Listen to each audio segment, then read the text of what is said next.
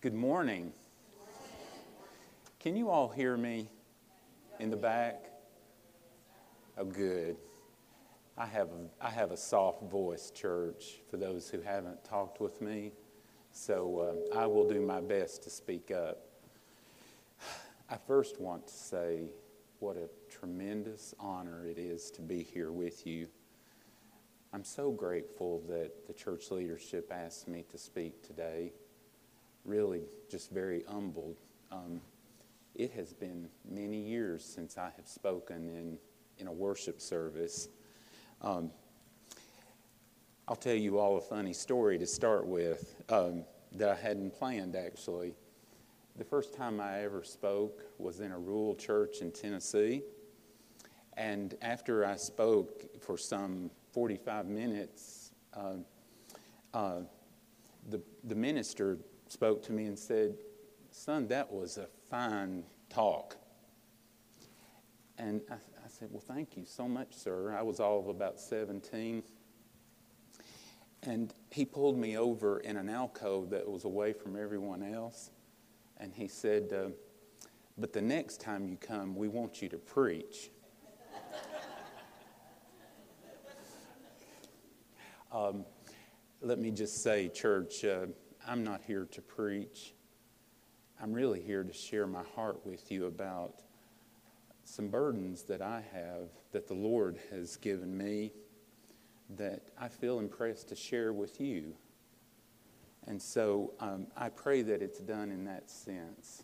Um, our reading from the New Testament for the lectionary is actually right in line with what I wanted to talk about today. I'm reading from Ephesians chapter 3. This is verses 14 to 21. I'm in the New American Standard Version here. Ephesians chapter 3.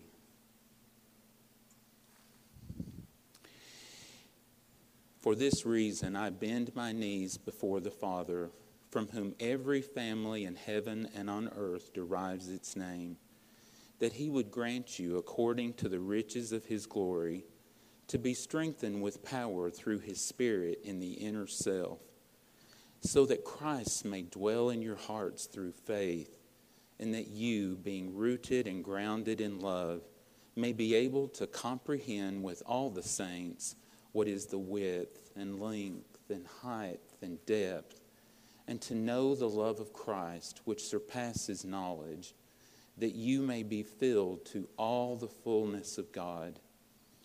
Now, to him who is able to do far more abundantly beyond all that we ask or think, according to the power that works within us, to him be the glory in the church and in Christ Jesus to all generations forever and ever. Amen. Amen. I don't know about you all, but I was able to worship in that last song. I pray that you were. It reminds me very much of the ideas that we were just reading about. Um, he truly is the Holy One, and we worship Him. Today, I want to talk to you all about what I think is the core teaching in this prayer this is, this is one of the most beautiful prayers, I think, in Scripture. This is very close to the model prayer and to the prayer that Jesus prayed just before he died, uh, the um, high priestly prayer in John 17. The truth that I want us to really focus on today is found actually in verse 19 it says, To know the love of Christ, which surpasses knowledge, that you may be filled to all the fullness of God. This passage means many things, and it has lots of deep truths for us. And by the way, it is also an excellent model for praying as well. But I want us to focus on this key condition for having the fullness of God within us. Colossians chapter 1, verse 19 tells us that the fullness of God is actually found in Christ. And if we want to have that fullness in our lives, we must know the love of Christ. I need to confess something to you all. It wasn't until I was 36 that I began to even comprehend a part of what this means. I was, uh, I believe that I was saved uh, sincerely at the age of nine in my bedroom at home. But it wasn't until age 36 that I began to understand that there was such a thing as falling in love with Jesus Christ. Honestly, you all, I, I had much more the idea of His holiness. And by the way, His holiness is also vital. But here we're focusing on the love of Christ. I don't want you, though, to disconnect these ideas because they're connected throughout Scripture. If you look in places like John chapter 14, what you'll see is, is that the love of Christ is intimately connected with obedience. John says things like this in verses 21 and 23 Those who keep my commandments, those are the ones who really love me. And those who love me will keep my commandments. So they, they imply each other. And I want us, with that idea in mind, to talk about this obedient love. We also might call it loving obedience. It's really both. And I want to start off with a very specific set of commendations for this particular church. Let me stand out here, you all, because I want to speak to you all directly. Um, I've been in, at Harvest Point now for a year, and um, you all didn't know I was observing you, did you? Well, yes, I think we all do. But I want to share with you three observations that are strong commendations for any church, and I hope you'll receive them that way. When we think about the love of God and the love of Christ, the very first thing that comes to mind is, is actually having a love for Him as a person. We also we often think of Him as just loving Him as God. And that is true. But Jesus is actually a real person, church. And He wants to have a vital, loving relationship with you. That was news to me when I was 36. 20 years later, I'm, I'm starting to get a glimpse. And in this church, I see that.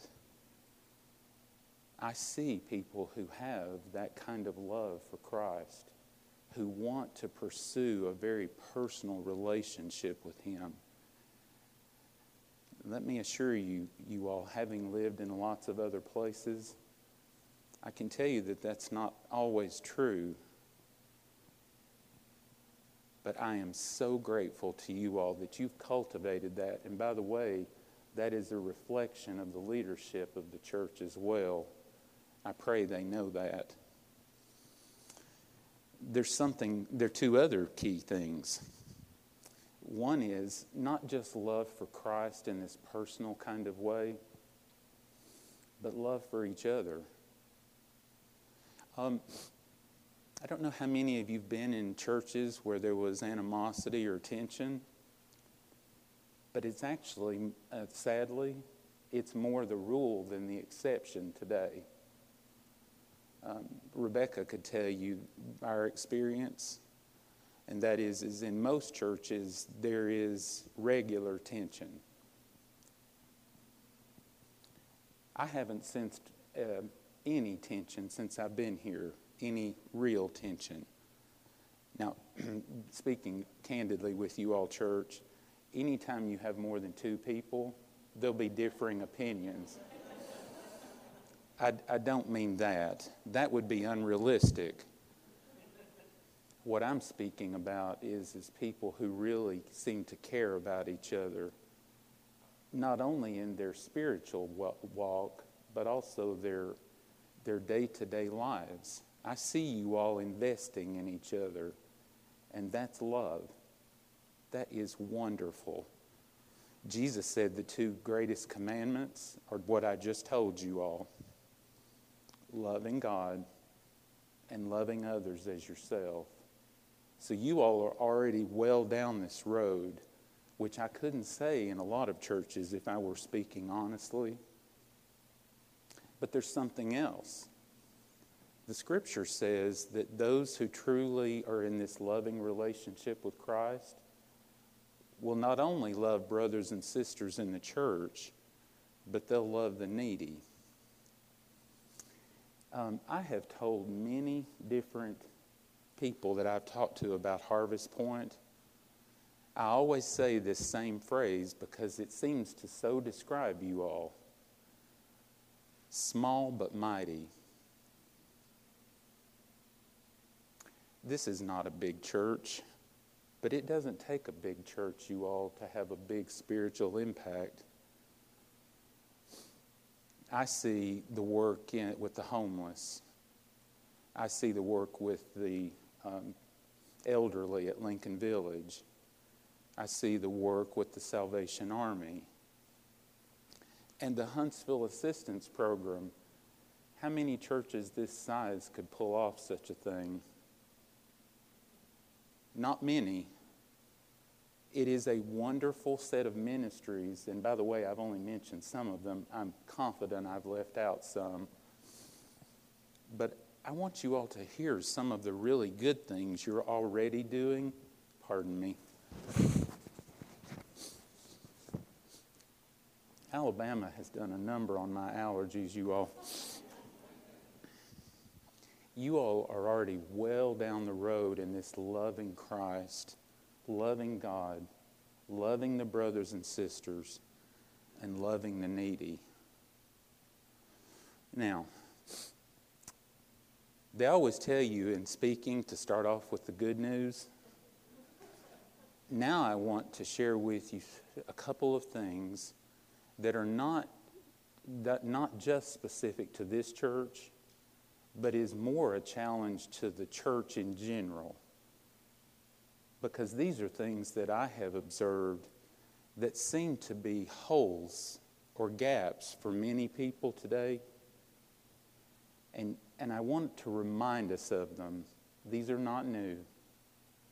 But hopefully, it will be a reminder to you of some of these areas that you might deepen that love for Christ. You've already got a great foundation, but let's build on that. So, what I want to talk to you about now are a couple of key challenges facing the church. One is is a concern for the lost. I want to share with you all some statistics, and those of you who know me somewhat know that, that I, it's somewhat a hobby of mine, but, but these are not just hobbyist things, these are very serious. So, worldwide, every three seconds, two people go out into eternity without Christ. 1001, 1002, 1003. Now, that's, that's, I hope that somewhat wakes your sensibilities. Two people every three seconds. But now in the United States, let's bring, we're going to bring, start bringing this more to home. In the United States, church, and I know this number is going to surprise many of you, but let me, let me say honestly that this is based on actual surveys. If you're familiar with George Barna, this comes from his research. only 3% of people in the United States claim to actually follow the teachings of Christ. Now, let me step out here again because this is very important. Did, did you all hear? I didn't say claim to be Christian. There is a significant difference in those two things. Approximately 70% of the U.S. claims to have some affiliation with Christianity. But when you dig deeper into that and you ask them the question, do you actually strive to follow the teachings of, of uh, Christ? Only 3%. That is, a, that is a tragic situation, and it is the lowest that it's ever been in the United States. Let me, let me talk to you about Alabama. The Pew Research Forum has some statistics that are on that same set of criteria that are highly correlated to this same idea. In Alabama, it's actually almost 10 times better but that number is actually 29%. But think about what that means. That means that 71% of people in the state of Alabama, where it is said that you can throw a rock and hit a church, do y'all know that saying? 71% of Alabamians do not claim to actually follow the teachings of Christ. Now, if you were to ask them, are, are you associated with Christianity? Is that part of your heritage? Much more than that would say yes. So I hope those statistics will, are somewhat, brings your attention to the severity of this problem. Now, I don't want to dwell on those statistics. I gave them to you for accuracy and also to help uh, you become aware of this, of how serious this problem is. I want to first give you what I think is God's perspective on this. And that is, is that I think his heart aches. He gave his very son, the Bible says, so that humans could have a relationship with Him. And yet, the vast majority do not. Now, if there's one thing that is clear about God's will in the Scripture, by the way, as a side study for yourself, look up all the places in Scripture where it says, This is the will of God what you'll find is, is that every one of them pertain to salvation. This is God's will for you. Now, many scriptures say things like this, but I'll, I'll quote to you two of them. 2 Peter chapter 3 verse 19 says, God is not willing that any should perish, but that all should come to repentance. And 1 Timothy 2 4 says that God desires that all people be saved. You see, God's heart is that every person, not this 3% like we were talking about before.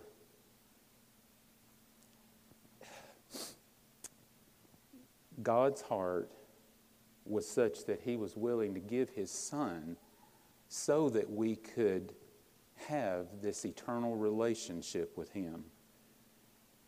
And let's talk about what Jesus' viewpoint on this is. Jesus, the Bible says, is God's Son. Now, I want to go through just a set of scriptures about that with you that where Jesus specifically gives us indication of his heart about this subject. First,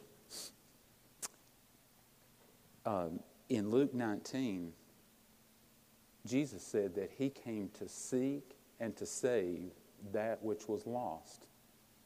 That was Jesus' primary mission. Now, in order to accomplish that, he had to be the ultimate sacrifice. But that is his heart. And, and look at, uh, further at like Matthew chapter 23. Matthew 23, we see Jesus right before his crucifixion. He is actually mourning over the city of Jerusalem. And he says this O Jerusalem, Jerusalem, how I would have gathered you as a hen gathers its chicks, but you would not. How sad it must be for the Son of God to have given his life for people who rejected him and who continue to reject him. But it's not just the group, church, it's the individuals. The scripture says in Matthew 18 that Jesus is the good shepherd. He will leave the 90 and 9 that are okay and go and seek out that one lost sheep. That's his heart. Now, let me make this a bit more personal and perhaps real for you. I share this story personally because I know it to be true. I don't want to ever say anything here that wouldn't be fully truthful.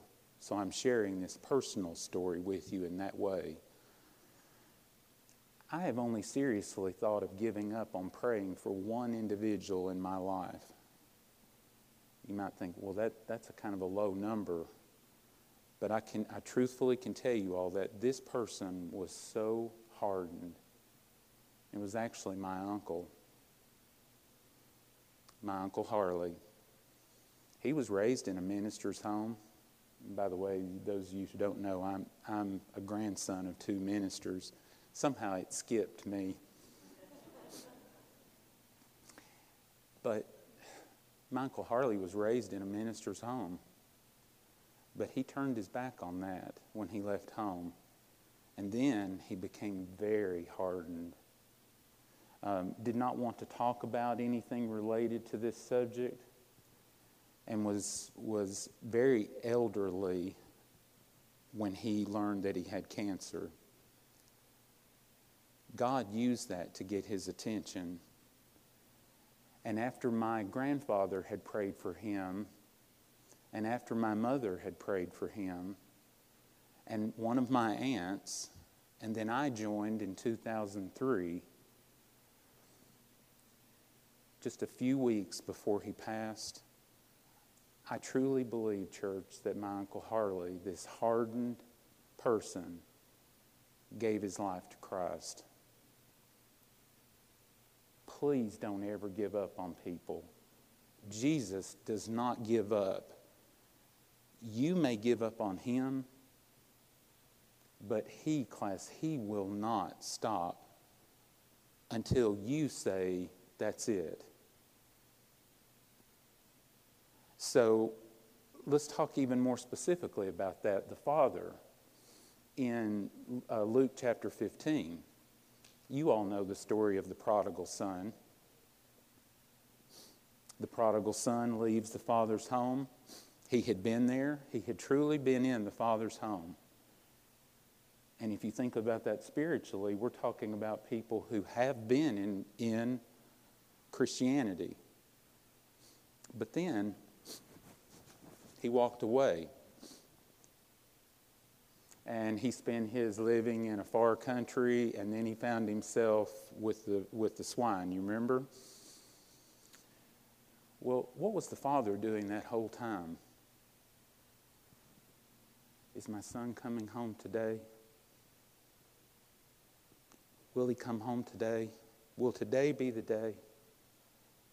That's the picture we get of the Father, church.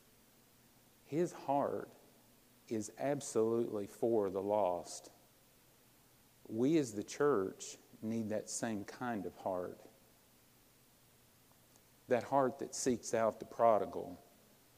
Now, let me give you another statistic.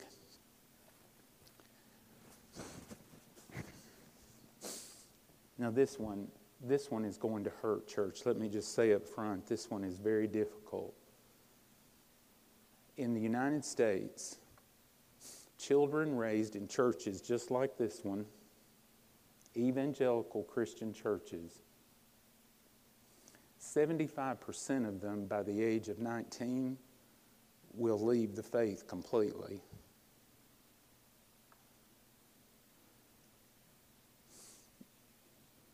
One third of them will leave and never come back.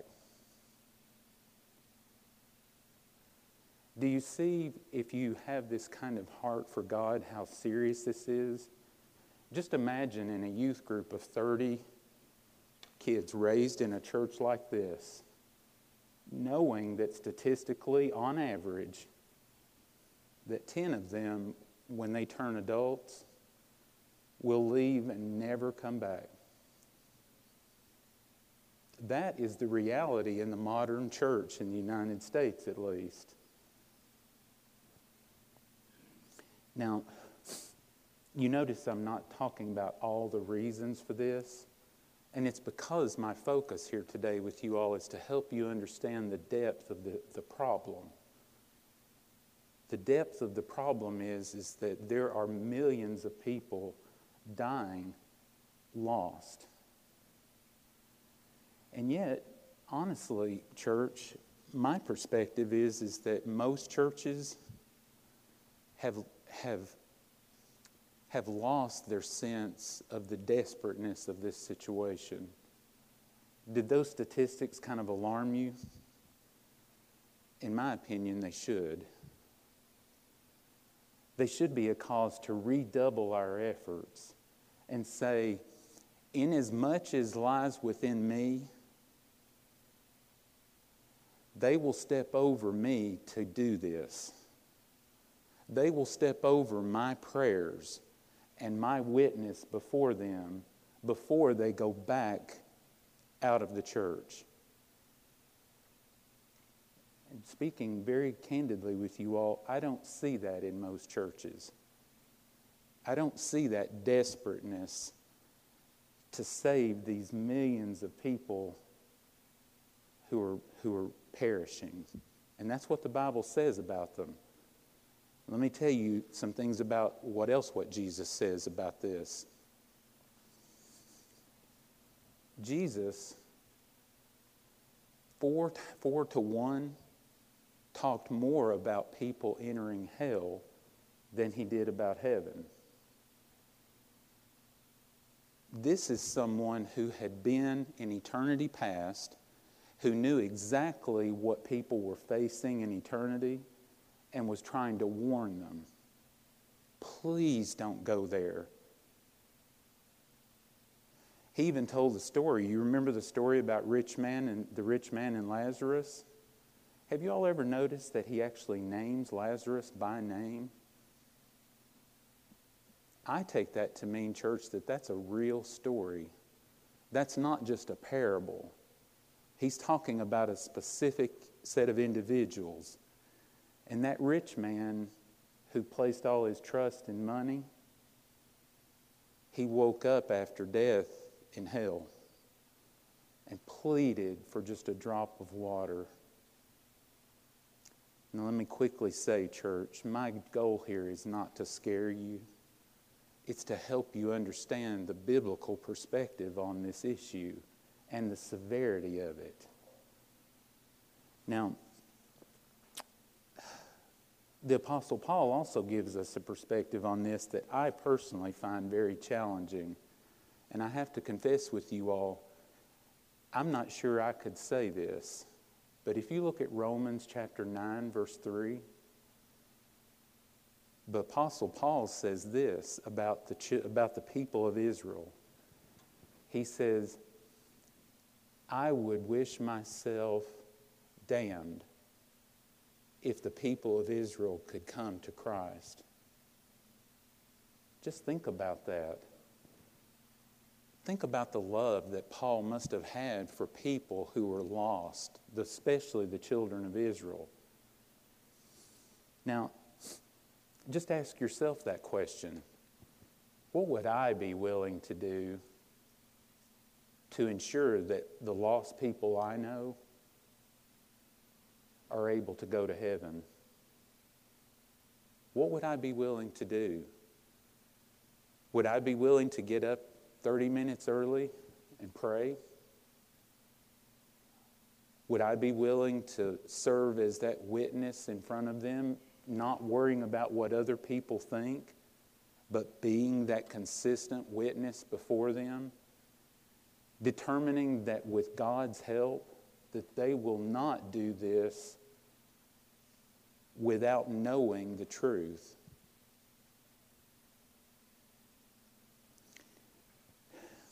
So that's one area. That's one huge burden on my heart. And, and let me say also, church, that this is something the Lord gave me. This is not something I did. I was sort of minding my own business in church. Y'all know what that's like? I was serving, uh, teaching in classes and all this, and one day I woke up and the Lord put this huge burden that I just laid on you all. That was 2003. And He has helped me to be faithful in that and grow in it. And now, with His help, I strive to pray for every member of my family who is lost. And by the way, I have a big family on both sides, extended family. I counted up over 100 people.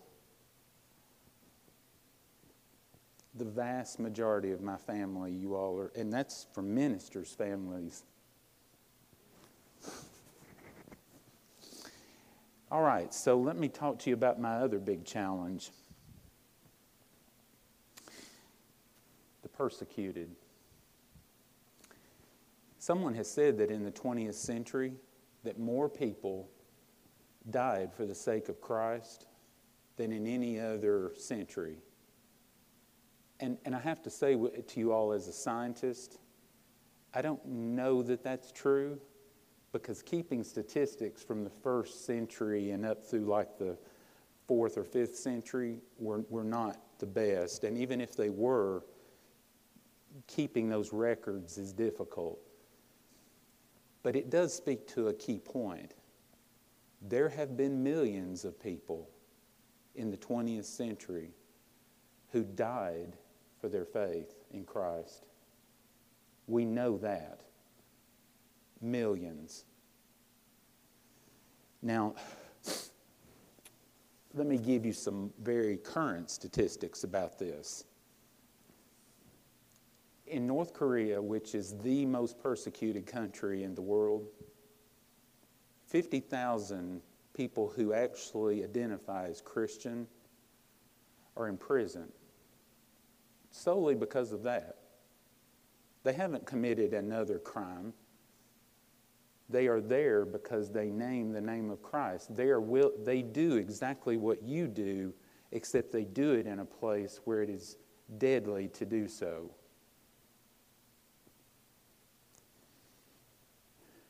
in Nigeria, have any of you been reading about this?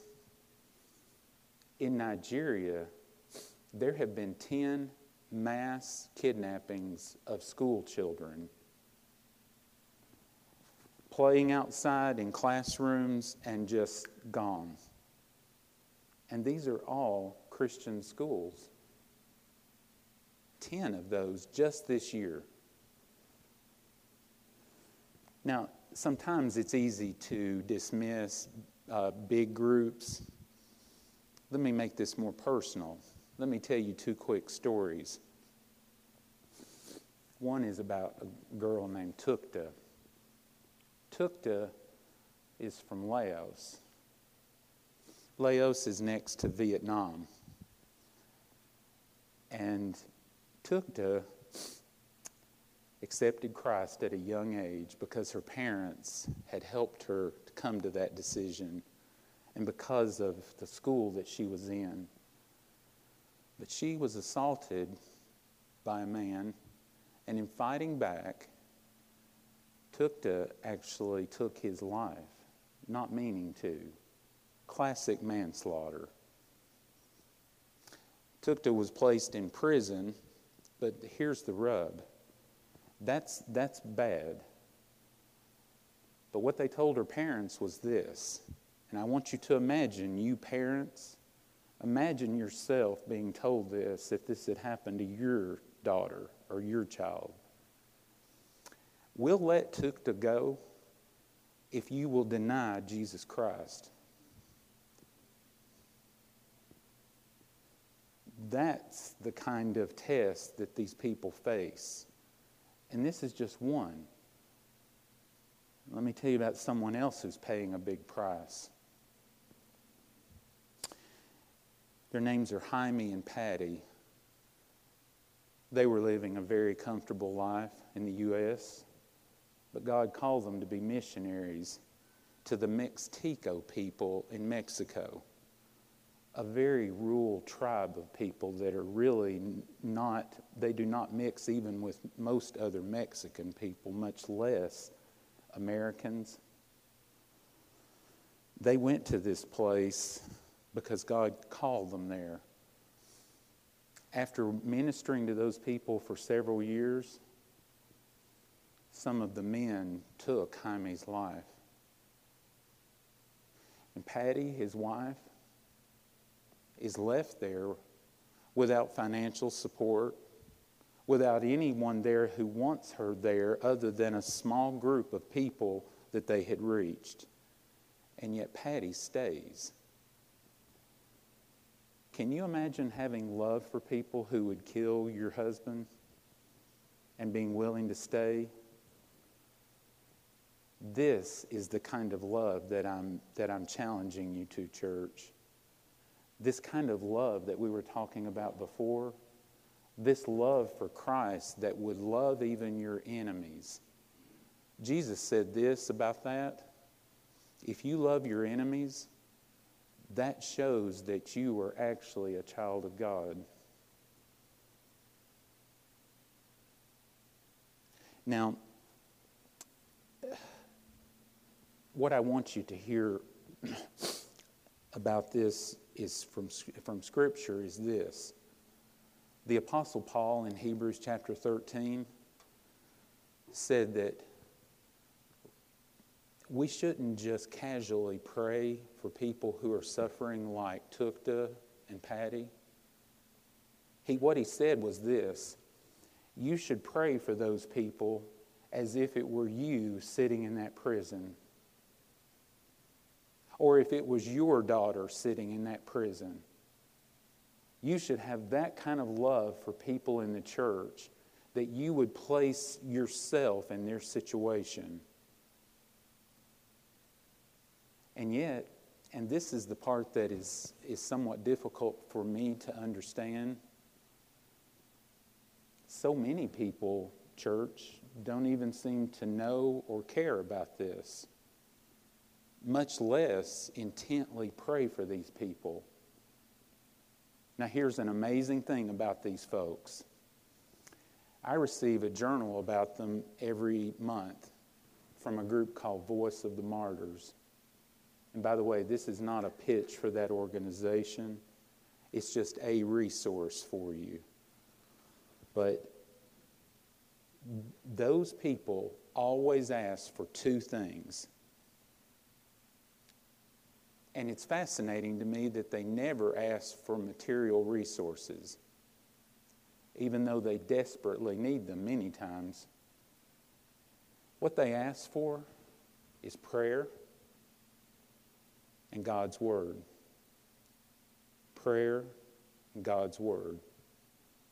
Did you know that hundreds of thousands of people in other countries who are actively following Christ do not have the scripture in their language. If, the, if it is in their language, they can't afford to buy one. They would love to have one. You know, here's what they do they will take up this Bible and, like, say there's this, us in this church, they'll divide it out a page at a time and then they'll bring it back That's how much they want God's Word. And they desperately want your prayers. It's amazing to me that when I read these terrific stories about what they've been through, that's what they ask for. They believe in the power of prayer, and they believe in God's Word. Now, lastly, church, I want to remind you about some things not to forget. I've given you commendations, and I've given you a couple of big challenges. But I want to remind you if we're talking about deepening our love for Christ, let's also remember what will not be loving Christ. You know, whenever you're talking about a positive thing, it's always good to know what the negative would be. Well, the scripture says something like this in 1 John chapter 2. This is verses 15 to 17. Love not the world, neither the things in the world. If any man loves the world, the love of the Father is not in him.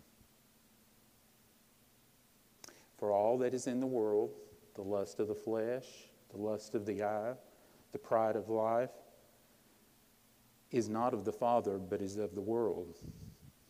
And the world is passing away, and the lust or enticements thereof.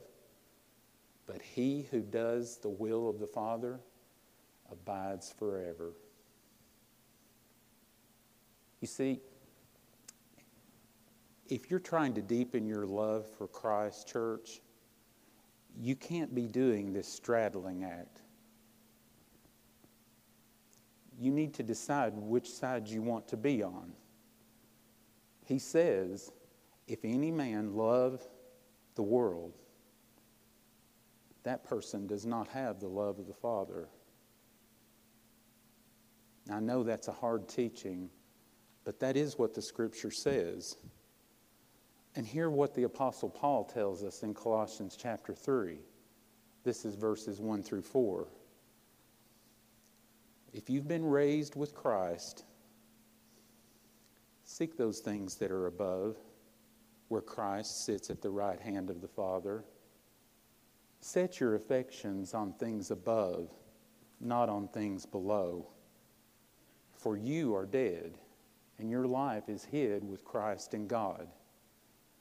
And when Christ is revealed, then you will be revealed with him in glory. Amen. Amen.